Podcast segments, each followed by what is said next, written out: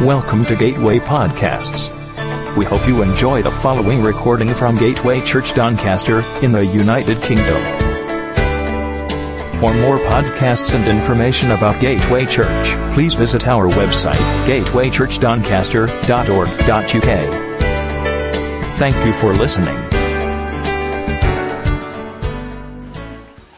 Last week, if you were around, you will remember that we saw Paul returning from his third missionary journey. And we were left with the account where Paul was giving some final advice to the elders from Ephesus. And they'd actually travelled to meet him uh, on his way back. And it was an emotional meeting. And it concluded with a heartfelt, tearful farewell. In Acts 20, 36, it says, When he had said this, he knelt down with all of them and prayed. They all wept as they embraced him and kissed him.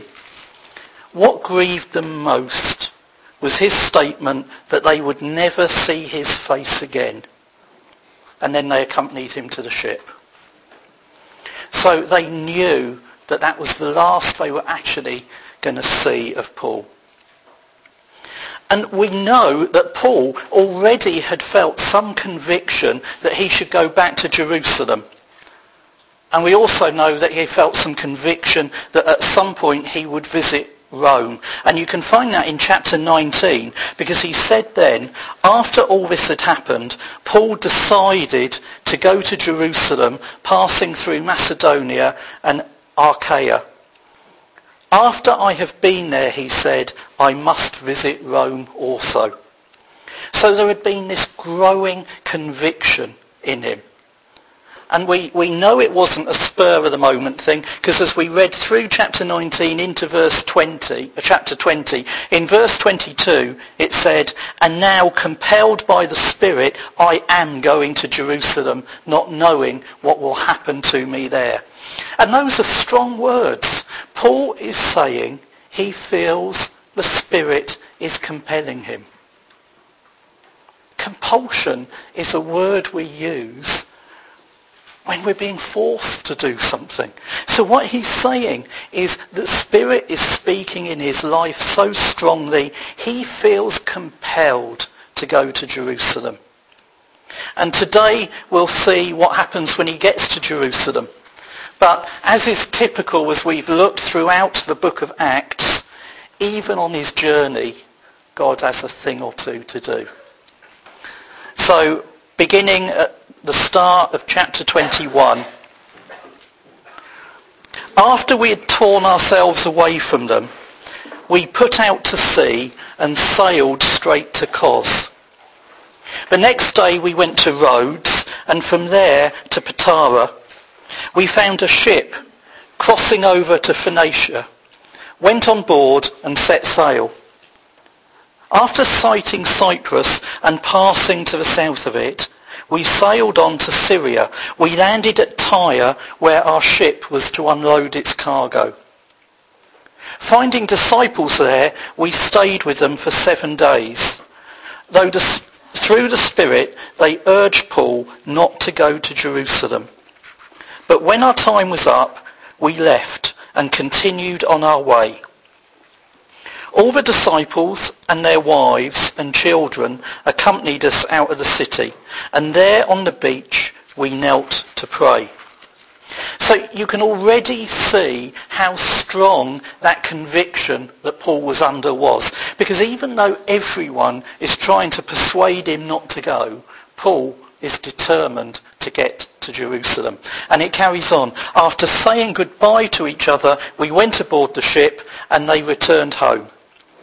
We continued our voyage from Tyre and landed at Ptolemais, where we greeted the brothers and stayed with them for a day. Leaving the next day, we reached Caesarea and stayed at the house of Philip the evangelist, one of the seven. He had four unmarried daughters who prophesied.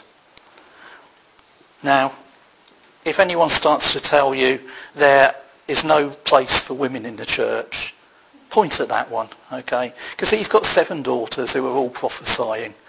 Yeah? You know, there is a wonderful ministry open to women, and they're far more sensitive to the ear of God sometimes in these things. Anyway, that's an aside. Okay. After we'd been there a number of days, a prophet named Agabus came down from Judea. Now we've met Agabus before. I don't know if you remember, but back in chapter 11, he'd predicted a famine that was going to affect the whole of the Roman Empire. And it in fact did under the reign of Claudius. And he had prompted the church in Antioch to take up a collection to help those who were going to be worse affected in Jerusalem. Coming over to us, he took Paul's belt tied his own hands and feet with it and said, the Holy Spirit says, in this way the Jews of Jerusalem will bind the owner of this belt and will hand him over to the Gentiles. When we heard this, we and the people there pleaded with Paul not to go up to Jerusalem. When Paul answered, Why are you weeping and breaking my heart? I am ready not only to be bound, but also to die in Jerusalem for the name of the Lord Jesus. When he would not be dissuaded, we gave up and said, The Lord's will be done. After this, we got ready and went up to Jerusalem. Some of the disciples from Caesarea accompanied us and brought us to the home of Mnason where we were to stay. He was a man from Cyprus and one of the early disciples. So now, to add to any sense of foreboding that already existed about what was going to happen in Jerusalem, Agabus, a proven, well-respected prophet, adds to the tension. Now, he uses an unorthodox style. He doesn't walk up and say, thus says the Lord. He takes off his belt. I hope his undergarments were firmly secured. And he ties up his own hands and feet. And he says, this is what the Jews are going to do to you in Jerusalem. So he brought the revelation. He said, this is what I believe God is showing me. He also brought the interpretation by saying, this is what I believe it means. But you'll notice he didn't bring an application.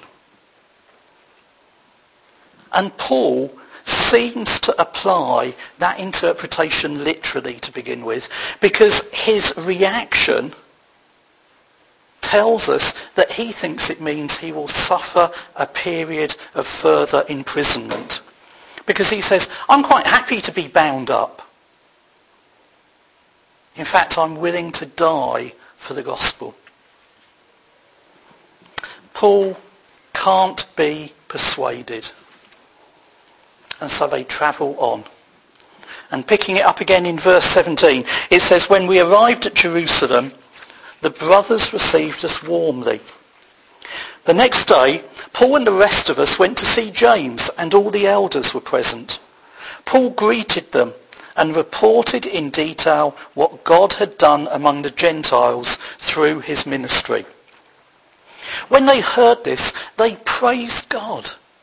Then they said to Paul, You see, brother, how many thousands of Jews have believed and all of them are zealous for the law. They have been informed that you teach all the Jews who live among the Gentiles to turn away from Moses, telling them not to circumcise their children or live according to our customs. What shall we do? They will certainly hear that you've come, so do what we tell you. There are four men with us who have made a vow take these men, join in their purification rites and pay their expenses so that they can have their heads shaved. Then everyone will know there is no truth in these reports about you, but that you yourself are living in obedience to the law. As for the Gentile believers, we've written to them our decision that they should abstain from food sacrificed to idols, from blood, from the meat of strangled animals, and from sexual immorality. So while Paul has been busy spreading the gospel throughout Asia and into Europe, things haven't actually been static in Jerusalem. The gospel has continued to be spread. And so now there are thousands in that city who believe, and predominantly Jews, because it was a Jewish city. But like we've seen elsewhere, it does seem as although the Jews are more than happy to look upon Jesus as the Messiah, there's still something they struggle with. And that is to let go of the grip that the law has had on their lives. And so James expresses his concern. He knows there's trouble. You know? That wonderful phrase from a Monty Python sketch, trouble at mill. You know? He knows that there is trouble afoot because he has been teaching the Gentile converts not to follow the law. And because that's what he's been teaching the Gentiles, the Jews who have been living in those cities have heard that as well. Now, we know that from the circumcision of Timothy that Paul had a flexible view on the law. He didn't believe that the law held the answer but he would comply with it if not to do so would otherwise be a barrier to the gospel. And in fact, he wrote that to the Corinthian church, and you'll find it in 1 Corinthians chapter 9. He says, Though I am free and belong to no man, I make myself a slave to everyone to win as many as possible. To the Jews I became like a Jew to win the Jews. To those under the law I became like one under the law, though I myself am not under the law, so as to win those under the law. To those not having the law I became like one not having the law, although I am not free from God's law, but I am under Christ's law, so as to win those not under the law. To the weak I became weak to win the weak. I have become all things to all men, so that by all possible means I might save some. I do all this for the sake of the gospel, that I might share in its blessings. Now he's not saying that he's got two sets of standards or he's double-faced or anything like that. But he's just saying, I will not let these things be a barrier to the spread of the gospel. So if I'm talking to a Jew, I will talk to him like a Jew. If I'm talking to a non-believing Gentile, I will talk to him as a Gentile.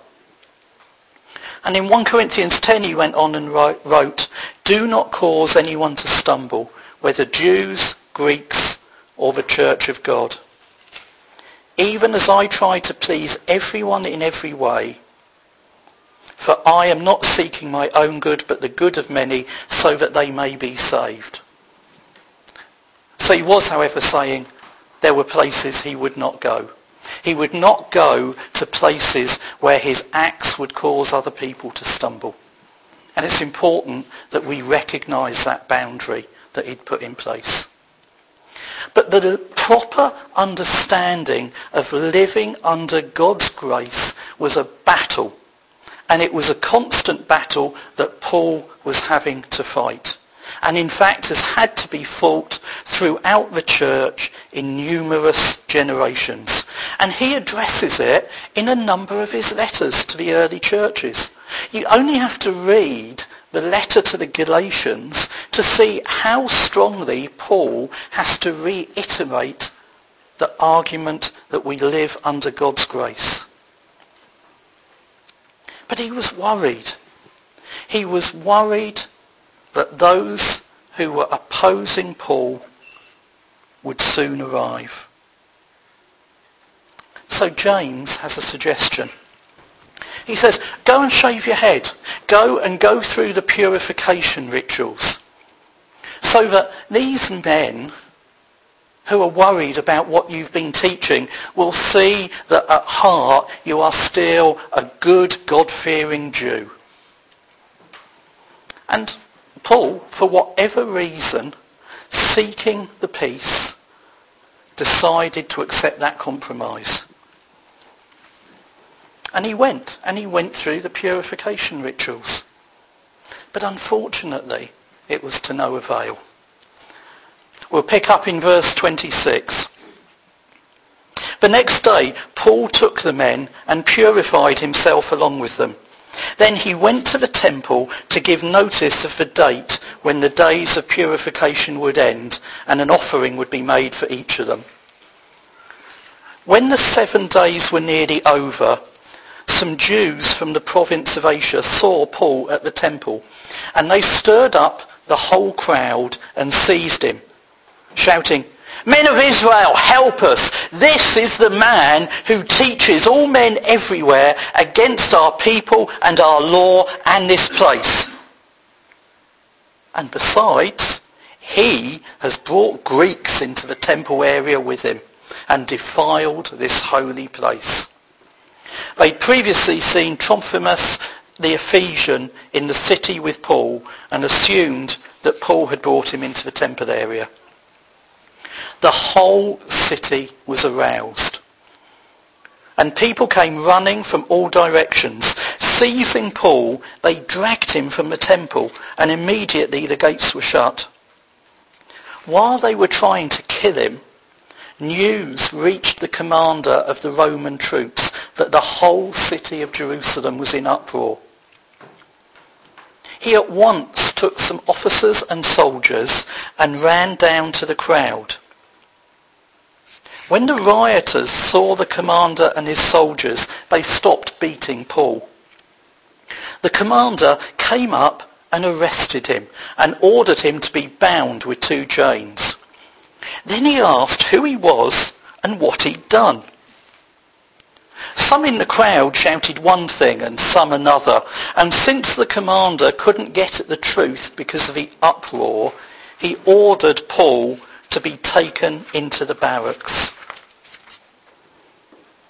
When Paul reached the steps, the violence of the mob was so great he had to be carried by the soldiers. The crowd that followed kept shouting, away with him. As the soldiers were about to take Paul into the barracks, he asked the commander, May I say something to you? Do you speak Greek? he replied. Aren't you the Egyptian who started a revolt and led 4,000 terrorists out into the desert some time ago? Paul answered, I'm a Jew from Tarsus in Cilicia, a citizen of no ordinary city. Please, let me speak to the people. Having received the commander's permission, Paul stood on the steps and motioned to the crowd. When they were all silent, he said to them in Aramaic. We'll look at what he said in just a minute. But there's some interesting things here. It was Asian Jews who were stirring up the crowd. Do you remember the problems he'd had in a couple of the cities on his second missionary journey in Asia? It may well have been some of those Jews who were in Jerusalem that started to stir it up. Because when you look at the accusations they're making, they're accusations that we've heard before. And in fact, they go right back to chapter 6 when they make false accusations about Stephen.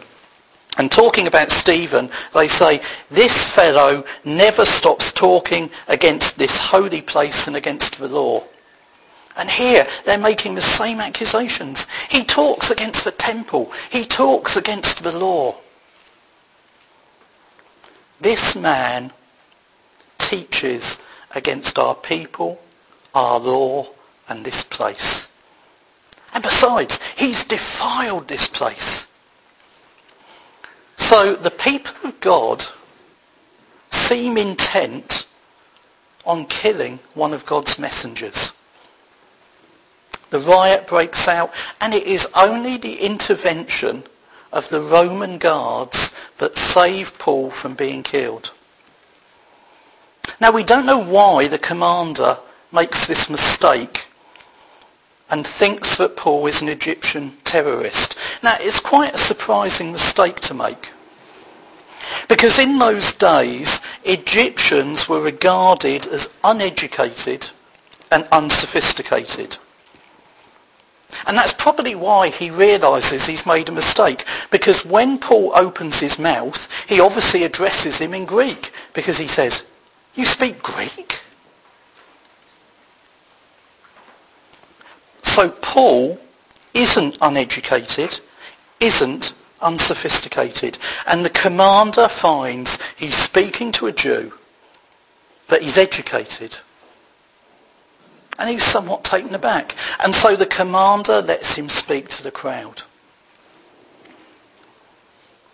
Listen to what he says. Brothers and fathers, listen now to my defense. When they heard him speaking to them in Aramaic, they became very quiet. And then Paul said, I am a Jew, born in Tarsus of Cilicia and brought up in that city.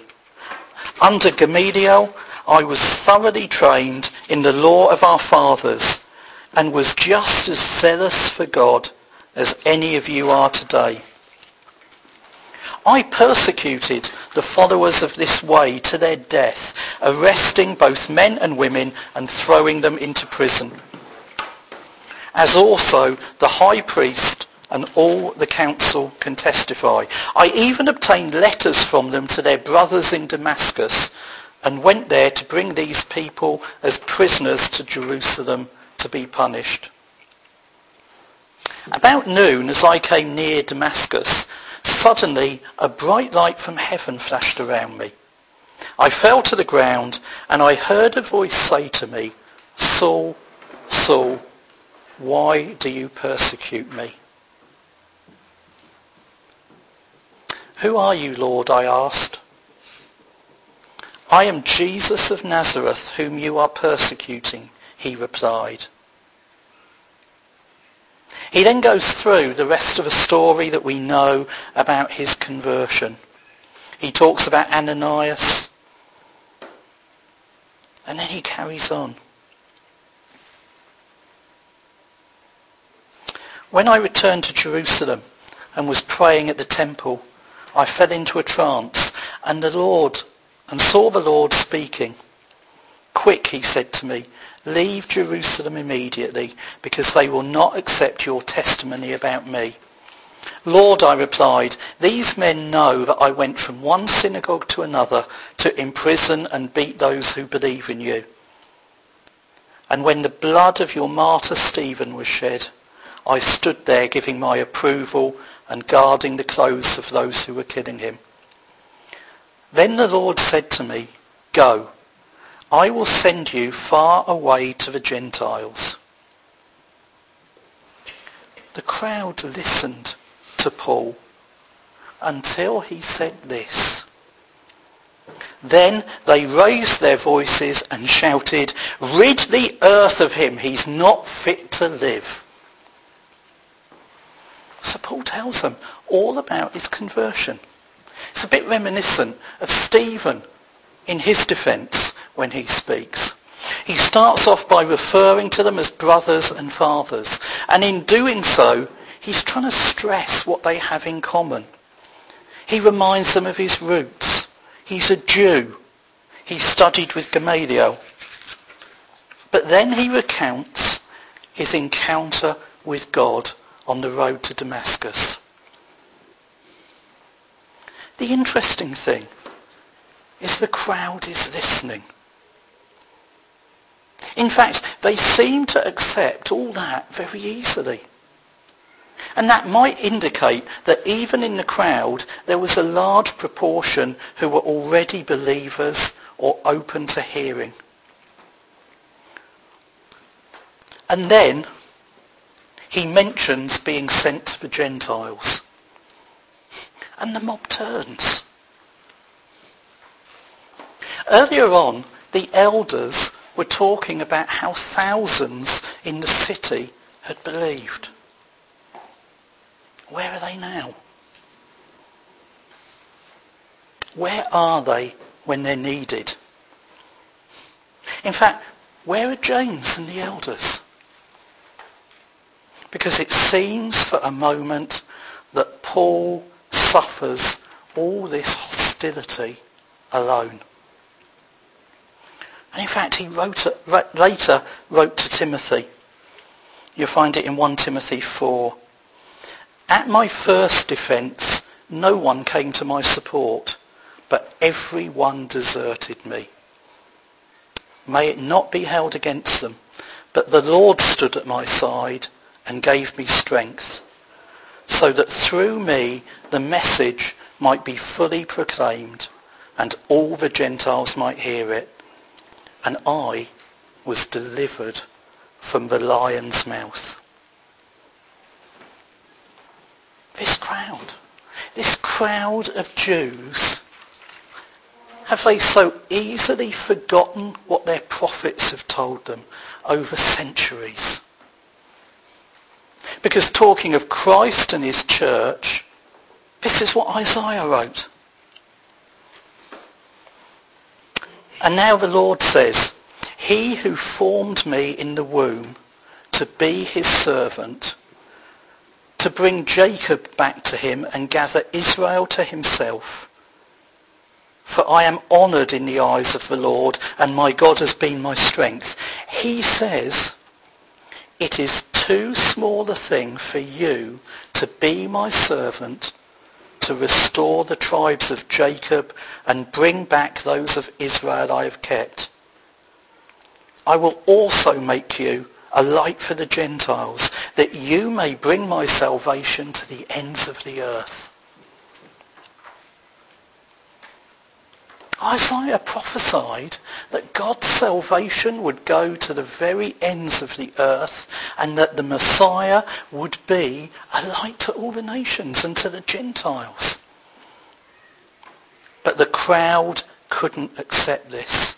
They couldn't accept that God's intention, his prime intention, was always that salvation should come to all men and not just the nation of Israel.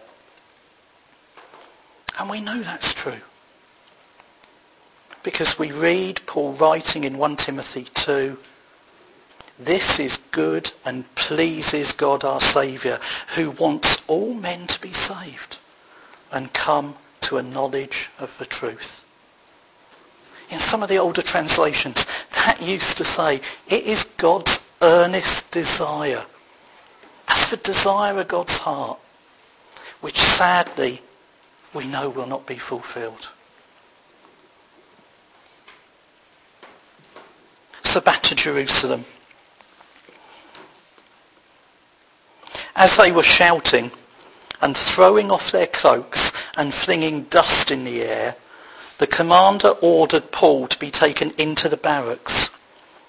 He directed that he be flogged and questioned in order to find out why the people were shouting at him like this. Don't forget, he was addressing the Jews in Aramaic. As they stretched him out to flog him, Paul said to the centurion standing there, Is it legal for you to flog a Roman citizen who hasn't even been found guilty? When the centurion heard this, he went to the commander and reported it. What are you going to do? he asked. This man is a Roman citizen. The commander went to Paul and asked, Tell me, are you a Roman citizen? Yes, I am, he answered. The commander said, I had to pay a big price for my citizenship, but I was born a citizen. Paul replied. Those who were about to question him withdrew immediately. The commander himself was alarmed, and he realized that he had put Paul a Roman citizen in chains. For the second time, Paul is rescued from the crowd by this Roman commander. But in so doing, the Roman commander makes a mistake. He was getting ready to beat a Roman citizen. And that would have been an illegal act for which he could have faced dire consequences. So, as a Jew, he hands Paul over to the Sanhedrin so that he can be tried properly. The next day, since the commander wanted to find out exactly why, was be, why Paul was being accused by the Jews, he released him and ordered the chief priests and all the Sanhedrin to assemble. Then he brought Paul and had him stand before them. Paul looked straight at the Sanhedrin and said, My brothers, I have fulfilled my duty to God in all good conscience to this day. At this, the high priest Ananias ordered those standing near Paul to strike him on the mouth. And Paul said to him, God will strike you, you whitewashed wall. You sit there to judge me according to the law, yet you yourself violate the law by commanding that I be struck. Those who were standing near Paul said, you dare to insult God's high priest. Paul replied, Brothers, I did not realize he was the high priest, for it is written, Do not speak evil about the ruler of your people. Then Paul, knowing that some of them were Sadducees and others were Pharisees, called out in the Sanhedrin, My brothers, I am a Pharisee the son of a Pharisee, and I stand on trial because of my hope in the resurrection of the dead. When he said this, a dispute broke out between the Pharisees and the Sadducees, and the assembly was divided. The Sadducees say there is no resurrection, and that neither are there angels nor spirits, but the Pharisees acknowledge them all there was great uproar. Some of the teachers of the law who were Pharisees stood up and argued vigorously. We find nothing wrong with this man, they said. What if a spirit or an angel has spoken to him? The dispute became so violent. Have you been in churches like this? Yeah? Someone says something, you know, and the argument breaks out. Yeah? Right. The dispute became so violent that the commander was afraid Paul would be torn to pieces by them. He ordered troops to go down and take him away from them by force and bring him into the barracks. This is some church meeting, isn't it? Right? The following night, the Lord stood near Paul and said, Take courage.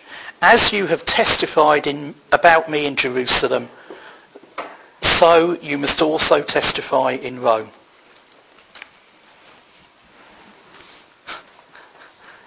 Paul's incredible, really, isn't he? After everything else. I mean, he's almost been killed by the mob. He's been rescued a second time. And now, in the middle of the Sanhedrin, he lights the blue touch paper and stands back. He makes a remark that he knows will ignite the debate between the Pharisees and the Sadducees. And that issue is over the reality of the spiritual realm. It's about the resurrection of the dead. And that argument becomes so violent. But you can imagine Paul was there feeding the fire. As the argument got hotter and hotter, I'm sure he was just throwing in little comments just to see it blaze. And so, for the third time, the Romans come and save him from being torn apart. You can imagine it, can't you? Sadducees on one arm, Pharisees on the other. He's not doing anything wrong. Oh, we're not having this. You know, I mean,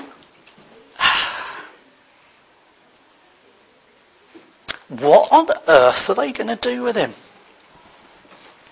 The Roman commander had been hoping that the Sanhedrin would give him the answer. Because if he stood trial in the Sanhedrin and was found guilty, the Roman commander could do something about things because he'd been legally tried and even as a Roman citizen would have to face the consequences. But actually, the Sanhedrin just seems to add to the problem. What on earth is he going to do? Fortunately, God provides the answer because he says to Paul, take courage.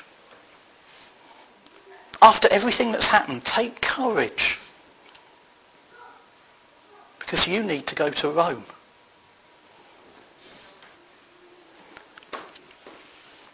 The next morning, the Jews formed a conspiracy.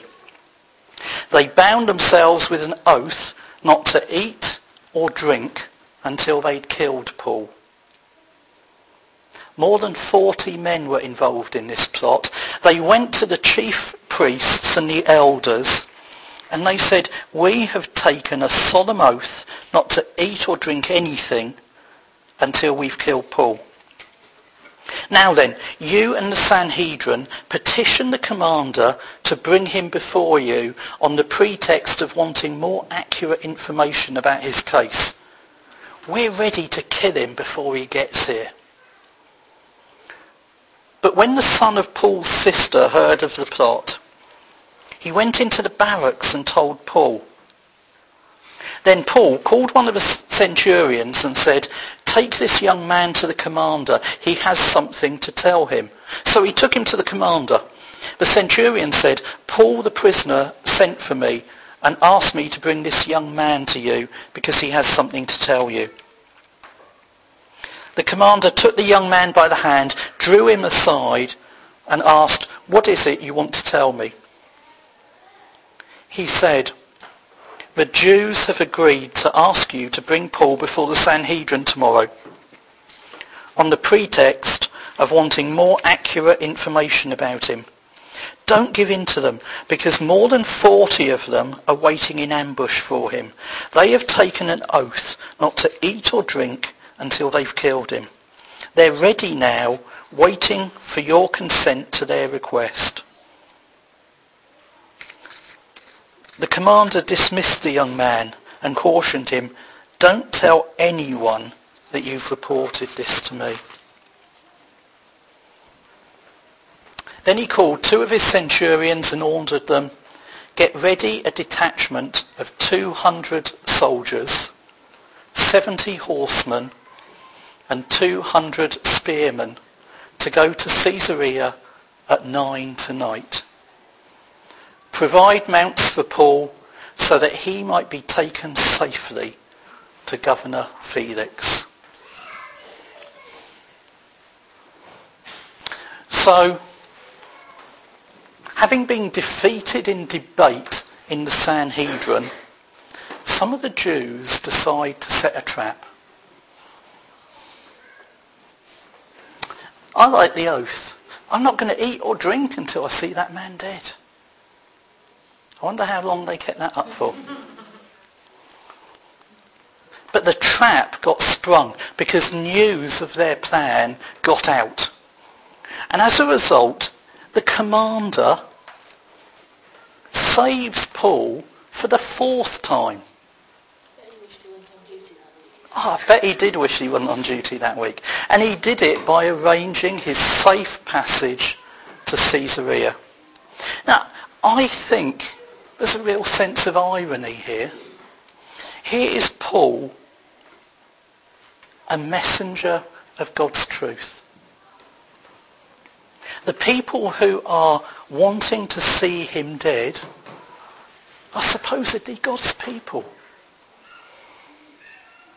And he is relying on a pagan Roman commander for his salvation. To ensure that God's will is done. But I'll tell you what, the Word of God is in control. Paul's perseverance in the face of all this trouble can only have been fed by his trust in the purpose of a sovereign God. A God who will make sure that his will will come to pass. And that's what I want us to consider this morning.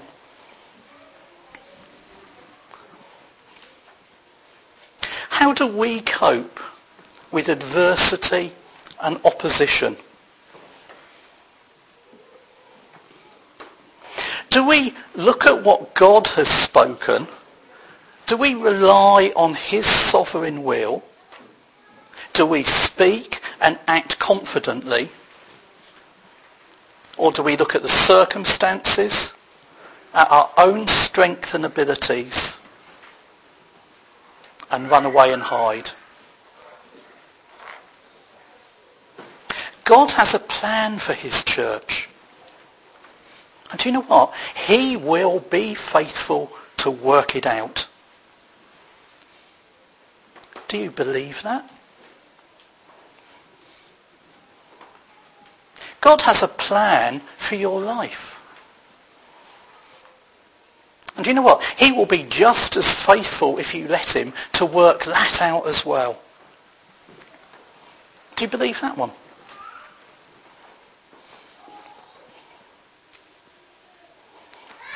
As I prepared for this yesterday, I just felt God wanted to speak to some people about promises he has put in their lives.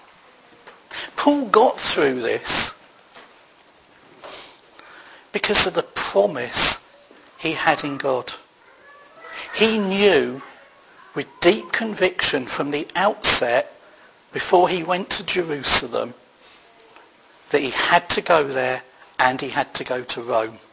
So whatever happened in Jerusalem, it couldn't be fatal, could it? Because he hadn't got to Rome yet. Do you live with that conviction over the things that God has said over your life?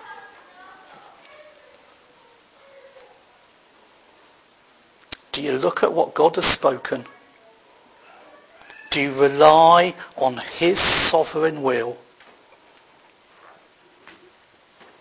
Or do you look at the circumstances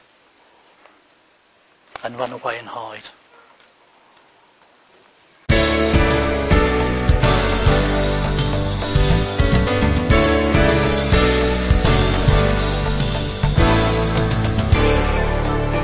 We hope you enjoyed this podcast. Don't forget to visit gatewaychurchdoncaster.org.uk